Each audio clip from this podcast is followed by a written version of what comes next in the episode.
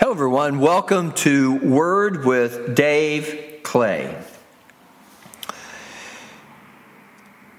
Do families really work? I do marriage and family counseling, and though there are there is much, there are many similarities between the two. They are distinctly different. Uh, there's always the pragmatic considerations of numbers, and with that, not only multiple relations, relationships, as with familial or family counseling, but all of those, as with microcosm in mind or component part, at least the idea of, of a component part sort of model, components parts of the family, none more important than marriage. We're looking at pretty much the same dynamics. We're just looking at it on a microcosm or a smaller scale when we talk about marriage and marital relations in context to family. That said, I also believe you could argue, however, that the family is not going to be any better than the central elemental part, foundational, in a foundational way, part of whatever you call it. You may not want to call it marriage, although that's traditionally what we've called it in the industry marital, relationship, significant, significant other, counseling because if that's not getting along, then they're not getting along. If that's not functional, working, and they're not getting along, then the rest of the family is probably not going to get along. If that truly is then foundational to the family.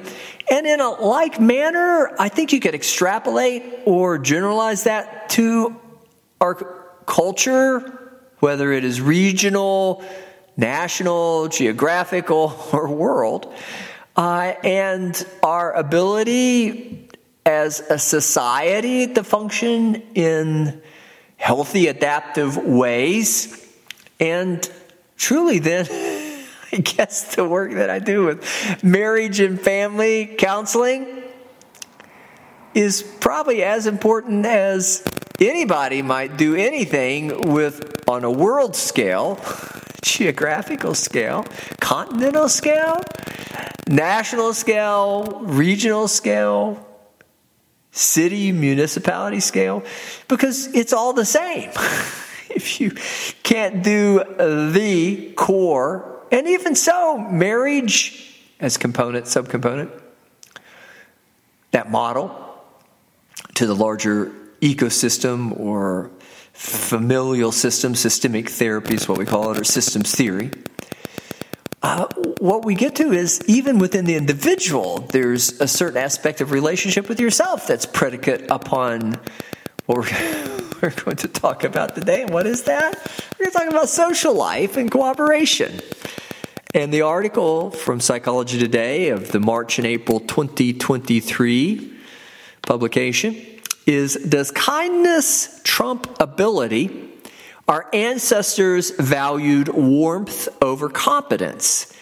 Is it still in our best interest to do so? By Noam Shpancer, PhD. When sizing someone up, what do you look for? What features of someone's presence factor most heavily in your judgment of them? A large body of research points to two prominent dimensions we use to make judgments of other individuals and groups. The first is warmth, encompassing appraisals of a person's intent and disposition, their trustworthiness and sociability. The second is competence, our perception of another's abilities, agency, and capability for carrying out their intents. You can see why these two traits are critical to appraise early. Our ancestors benefited greatly from the ability to tell friend from foe and the ability to assess whether said friends and foes were competent or inept. Today, research finds that our appraisals of warmth and competence guide our judgments of groups and individuals in socially consequential ways, helping determine who we sympathize with and who we disdain, who we vote for and who we promote, who we admire and who we envy. Research finds that of the two, we generally prioritize warmth over competence. In other words, when evaluating potential relationships, we tend to appraise a warm and incompetent person more positively than a cold and competent one.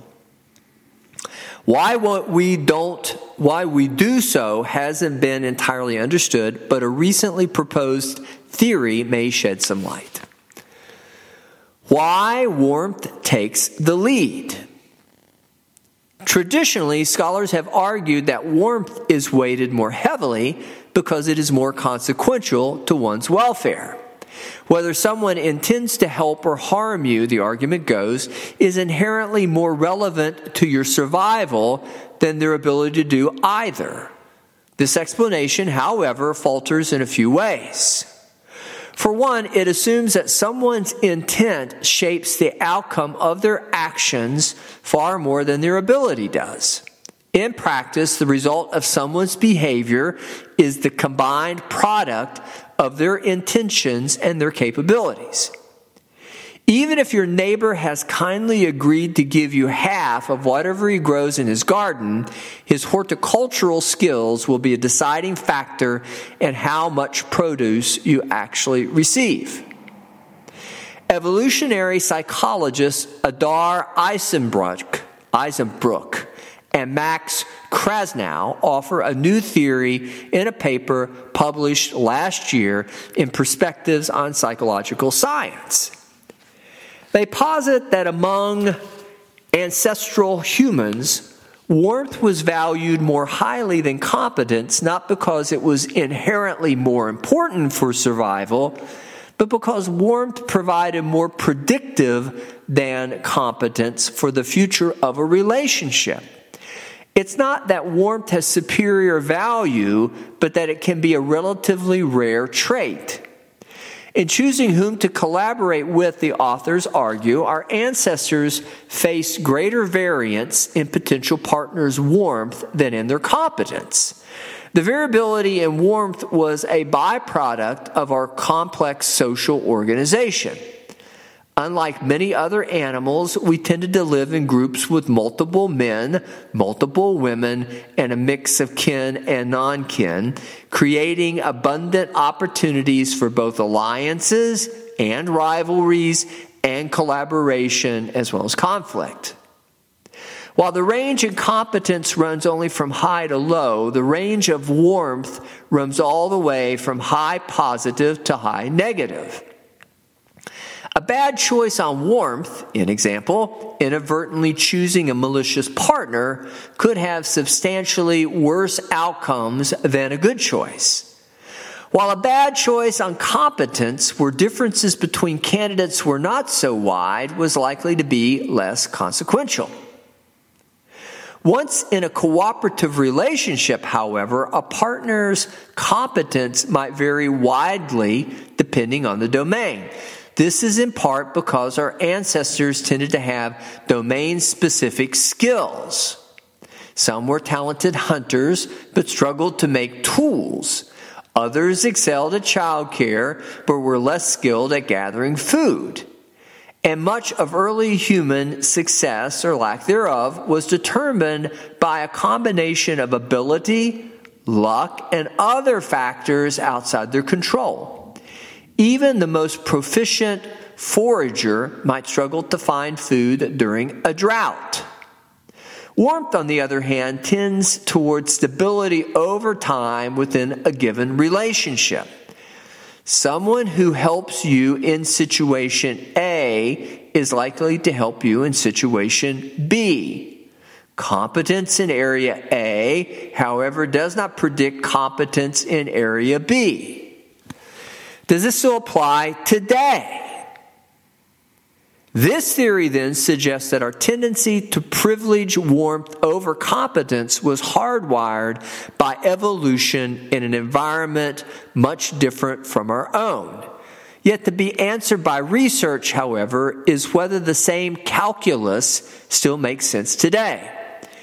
In the modern world, vastly more complex than the one in which our ancestors lived, Differences in competence may be just as large and consequential as differences in warmth within a population of potential partners, and perhaps an enduring and generalizable, and perhaps as enduring and generalizable across domains within a relationship.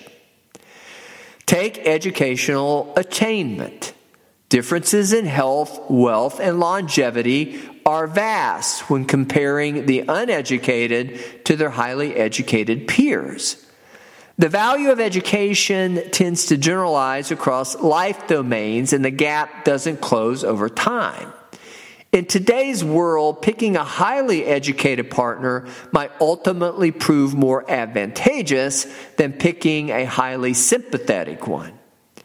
And our world becomes increasingly, and as our world becomes increasingly technologically sophisticated, the gap between the digital haves and have nots, those who grow up digitally savvy compared to those who don't, widens.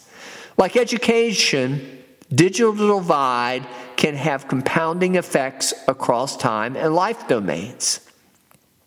Someone who lacks technological know how may struggle to keep up in school, find the job, maintain social connections, and advance economically in an increasingly online world. A propensity to privilege warmth then may prove problematic under modern conditions, and while research is still underway, it's perhaps worth asking whether it's time to recalibrate our assessment. Again, Psychology Today, March, April 2023, Social Life Co- Cooperation, article entitled, Does Kindness Trump Ability? Our ancestors valued warmth over competence. Is it still in our best interest to do so? By Noam Shpancer, PhD. And Noam is a professor of psychology at the Otterbein University and practicing clinical psychologist in Columbus, Ohio. I think that is a very difficult question. Whether or not competency is more important adaptively, evolutionarily, adaptively over warmth. And though the article tends to make the distinction between the two, you can have somebody who is warm as well as confident. And maybe there is a bit of a reference to that at the beginning, but I think the article's intention was to go in a different direction than this. If you don't get along, though, what is it? And what is it to get along in terms of evolution and adaptability? And perchance the article does directly address that, maybe indirectly more than directly than it does directly, by capturing it as warmth. But I think there's a bit of a distinction or difference. I can be warm and friendly, but be totally incompetent. Or I can be warm and friendly and competent, or I can be competent and totally unfriendly and lacking warmth. Which of those three scenarios or combinations are going to most likely then give me what I believe, as within social context, is ultimately the greatest of human advantages on an evolutionary level, and that is numbers.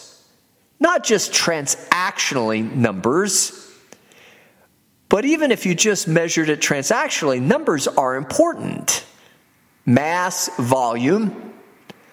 But transactionally, if you don't have warmth and caring and friendly, you're going to have to come up with and sustain some code, codify, some code of ethics so that we end up then in transactional terms, though we may lack warmth or in that even outward expression, believing with some integrity that it would be an inward value or attribute in, a, in an individual, we'd have to at least make it such that we don't end up harming one another. I suppose you could pretend like you're a nice person, you're friendly, and that's really what sociopathy is to the extreme.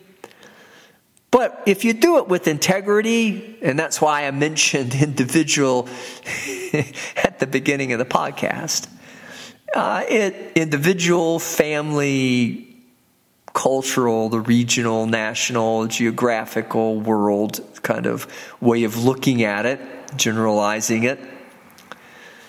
It's much easier if you foster that, much easier if you lead with that because even in that numbers sort of way, you don't end up harming one another or hurting one another. You don't exploit sociopathically without conscience, capable even so of murder. That's the ultimate of sociopaths. That they have no empathy at all, that they are lacking totally in perspective taking, except to the end of exploitation, what they can get out of it. But for the sake of marriage and family therapy and counseling, that's an important appraisal.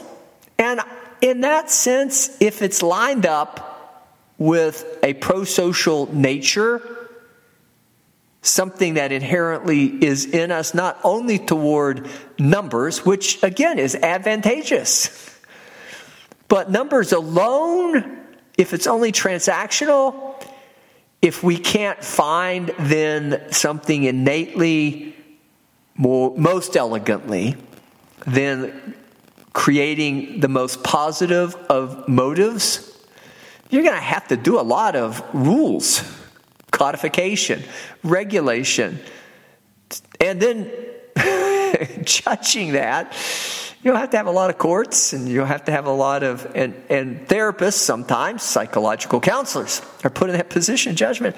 I can assure you i don't like that. It's a very arduous and difficult job. It's very difficult to sort all that out uh, we have all kinds of different levels of court because of probably this very thing we're speaking of uh, maybe it's impossible Maybe humans aren't innately pro social. Maybe we have to be taught to be pro social. Uh, it's a whole different article or a whole different podcast, different direction to take a podcast, but not this one. But assuming then that it is best to identify anything I prefer the warmth. I prefer the friendliness. If I have to codify a bit and describe it in some tangible, pragmatic, step by step, procedural, literal, sort of process oriented way, I'll do that. You have to practice empathy. This is what practical definition, operational, literal definition, is what empathy is. Then you have to practice perspective taking. But if a person's lost their prosocial nature or possibly in defense, they've been harmed so much by dysfunctional aspects of the relationship, perchance, possibly, people are immature, that would be something of, I guess, significance to consider. Maybe that's why we should try to do everything we can to lead with warmth, to facilitate warmth, again, to preempt and prevent people from becoming harmed so they don't become callous and embittered, traumatized with abuse to such an extent they lose the pro-social nature if you're inclined to believe that humans are innately inherently of some good. But because the time you get to that place of sociopathy and should you then make the determination that it warrants a diagnosis of antisocial personality disorder, which is really sociopathic or psychopathic sort of measure, degree, then it's too late. Most would say you can't correct that. The only thing that's eh, from a heart inside out, integrity sort of dimension. Too much is lost. Too much has been traumatized. Too much has come along to steal that, uh, to cause in that defensive sort of way disassociation as a defense, losing the compassion element, all of that is too far. You just have to codify it or come up with rules and then are left to judging it. And that's generally penal system. That's generally incarceration when they can't be judged in a least or lesser restrictive sort of manner or held accountable or managed. Costs a lot of resource to do that.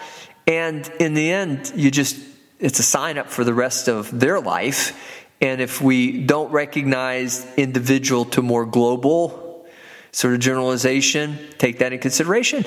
It's a big endeavor to take on if the whole world is filled full of these people and somebody's got to be a Supreme Court or somebody has to legislate from some great position of power that we give them to tell us what to do so that we don't end up killing one another or harming one another.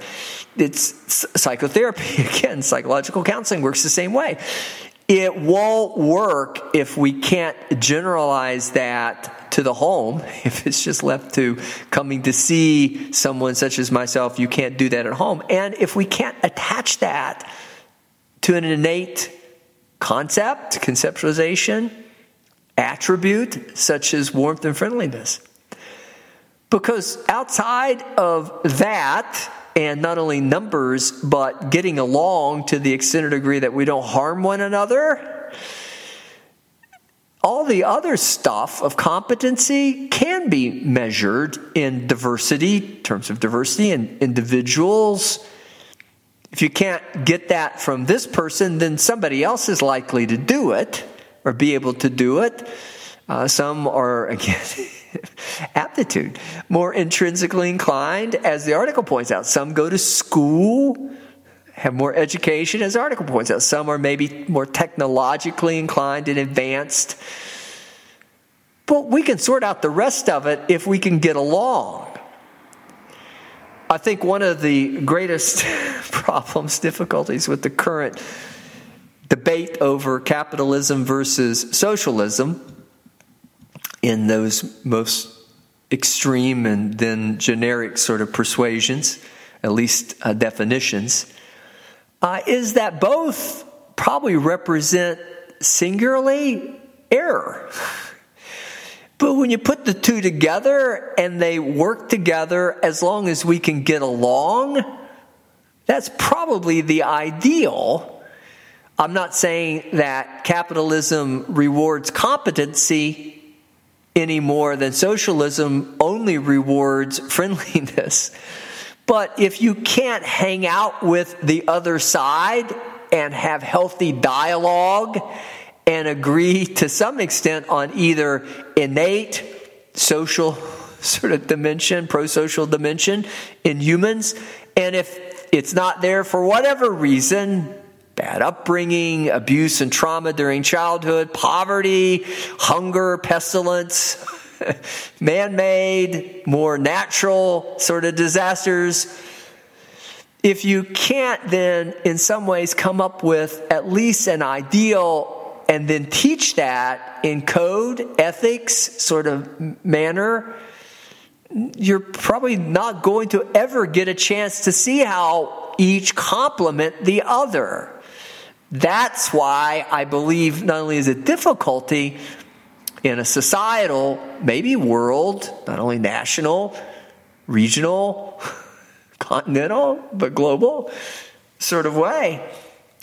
But if we did this from the ground up, if we did this by appreciating the first and foremost thing is warmth and friendship, then you can explore these other things, but you're not allowed to explore these other things if you don't demonstrate a pro social attitude. We shouldn't let you do it. Same thing with the marital. That's why I go to empathy and perspective taking. That's why I do an assessment or appraisal of warmth. I think that's why it's in us adaptively, evolutionarily advantageous, why we're wired that way. I don't know that I disagree with the conclusions or at least the general direction the article takes. I don't know that the times are so different that that base needs to be overridden or modified. Uh, as the article points out, there was a time when it was less complex and maybe less factors. I don't know that factors matter or complexity matters as long as foundation is solid. That's why with marital and family counseling, I always look at the individual, the individual in context of the primary foundational relationship, whether you call it marriage or not, that partnership.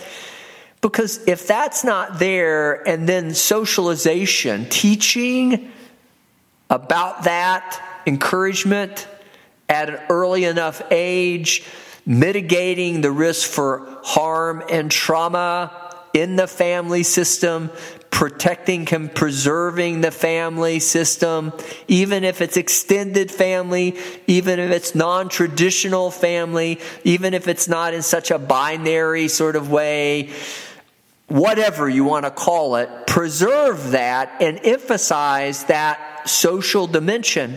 And we can sort the rest of it out. I do that again, even in family context. I begin with at least appraisal of that primary relationship and then see how all the other relationships have come into conformity or alignment with it for the sake of preserving the system. You can't hang out. It's systems theory. You're not going to preserve the system if you're in such a state of disagreement or conflict. There's such then the defensiveness that you can't get along, the system's going to fall apart. Marriage is going to fall apart. The family is going to fall apart. The culture, the community, the municipality, the city is going to fall apart. People are going to become more sociopathic. We're not emphasizing that right a priority. most important, significant of attributes, human attributes, to care for one another, pro social, care for one another. We've let that become a secondary thought, if a thought at all, and it all starts to fall apart. And it's very difficult to put it back together, just as much as I said earlier, when it comes to then prognosis and it comes to individuals who have already gotten to the point of receiving that diagnosis of either narcissism, borderline, antisocial personalities. It's all about rules at that point, or mostly. Very difficult to change that as core, as virtue, character, as personality. But why would you then if we see the evidences of that, if we have a chance to go to therapy, if we have a chance to sit down with a psychological counselor, if we have a chance to kind of explore that, if we have a chance to not kill each other off, whether it's in physical or, or psychological dimensions out of hatred and anger and malice, judgment, harsh criticisms, alienation, ostracization, ostracization, uh, any of those things, why would we not hit the pause and stop for a minute and look at this and say, that's what we need? And I do think that's what we're getting to. Mind health, all the emphasis that we're putting upon mental health, we're not there yet, but we're realizing this may be the only way out. I don't think that mental health is the only salvation for society. But I do think, though, for individuals who can't align under a particular religious or a particular faith, which probably in the past was the agent that kept this all together, but if we're going to give up on those institutions and those beliefs, then we need to affix it to something, and there needs to be some agent of change or influence, even if it's not an individual, although all the individuals need to abide by a similar code of conduct, and a script, a narrative. Let it be science, let it be research, let it be evidence based, let it be empiricism in its highest of forms, the scientific methodology. But we need that. If we don't have that, then you can't really expect success when it comes to marital, family, extend that, cultural. And political forces are really not the purveyor of that. You need an expert, you need somebody who really understands that. And until they do, then they're going to be just as guilty uh, and need to be subject to it as much as anyone else. I don't think you can create a conscience necessarily, but I do think you can augment and build up and support an already existent conscience, and hopefully, we've not destroyed our collective, not consciousness, although awareness, again, we're at a point where we're realizing we need to do something about this. It's way too transactional, it's way too exploitive. It doesn't have those essential elements of warmth and friendliness. It, we've neglected those things. But when you get to that point, then hopefully you'll also have an understanding. This is probably not going to be resolved politically. It's not going to be resolved in transactional dimensions any more than that was the cause of it. It's not going to be the solution to it. We need to reclaim out of a collective consciousness I hope, a common human dimension where we can care for one another. So that is really the premise, at least in, I guess, intent and uh, with as much paradigm, even more so than simply science and empiricism. I want to believe we can get along. And I would even be accused of being wrong and still willing to believe it if it means I've got a chance. But if we're not inclined that way, you can point that out, but we're going to eventually be our own demise. Uh, one of the things I tell my counselees when they come see me is don't harm yourself and then don't harm others. At least recognize how you're, in the end, going to do more damage than you are good. And I do believe, ethically speaking, that is the code.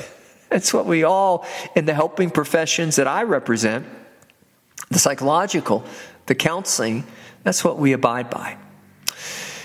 I'm hoping that you can think about that the next time that you get into a place of either marriage or family or social or political discussion.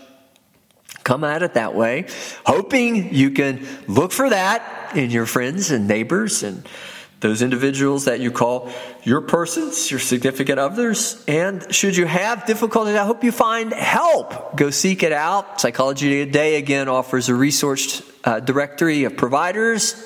Look there. It's regional, but even anymore these days, it is not even bound to geography, um, across the state borders, it's international. You can find somebody there for sure who has been vetted and uh, at least established as credible and can help you begin, if not complete the journey. You can also come back to Word with Dave Clay. And uh, I do want to facilitate and encourage this kind of thinking, and hopefully you can take it and share it with others and ask them, hey, have you ever heard of that podcast, Word, with Dave Clay? Uh, of course, it could be a bit self serving, but I think it really serves the cause more than it does the person, even as I'm trying to do this out of the best of spirits. Should you want to reach out to me, you can call us at 304 523 Word. You can also email me at thewordhouse at frontier.com. Be glad to get back with you. Also, would love it once more if you could come back for our next podcast. Until then, wishing you the best in health and mental health. And thanks.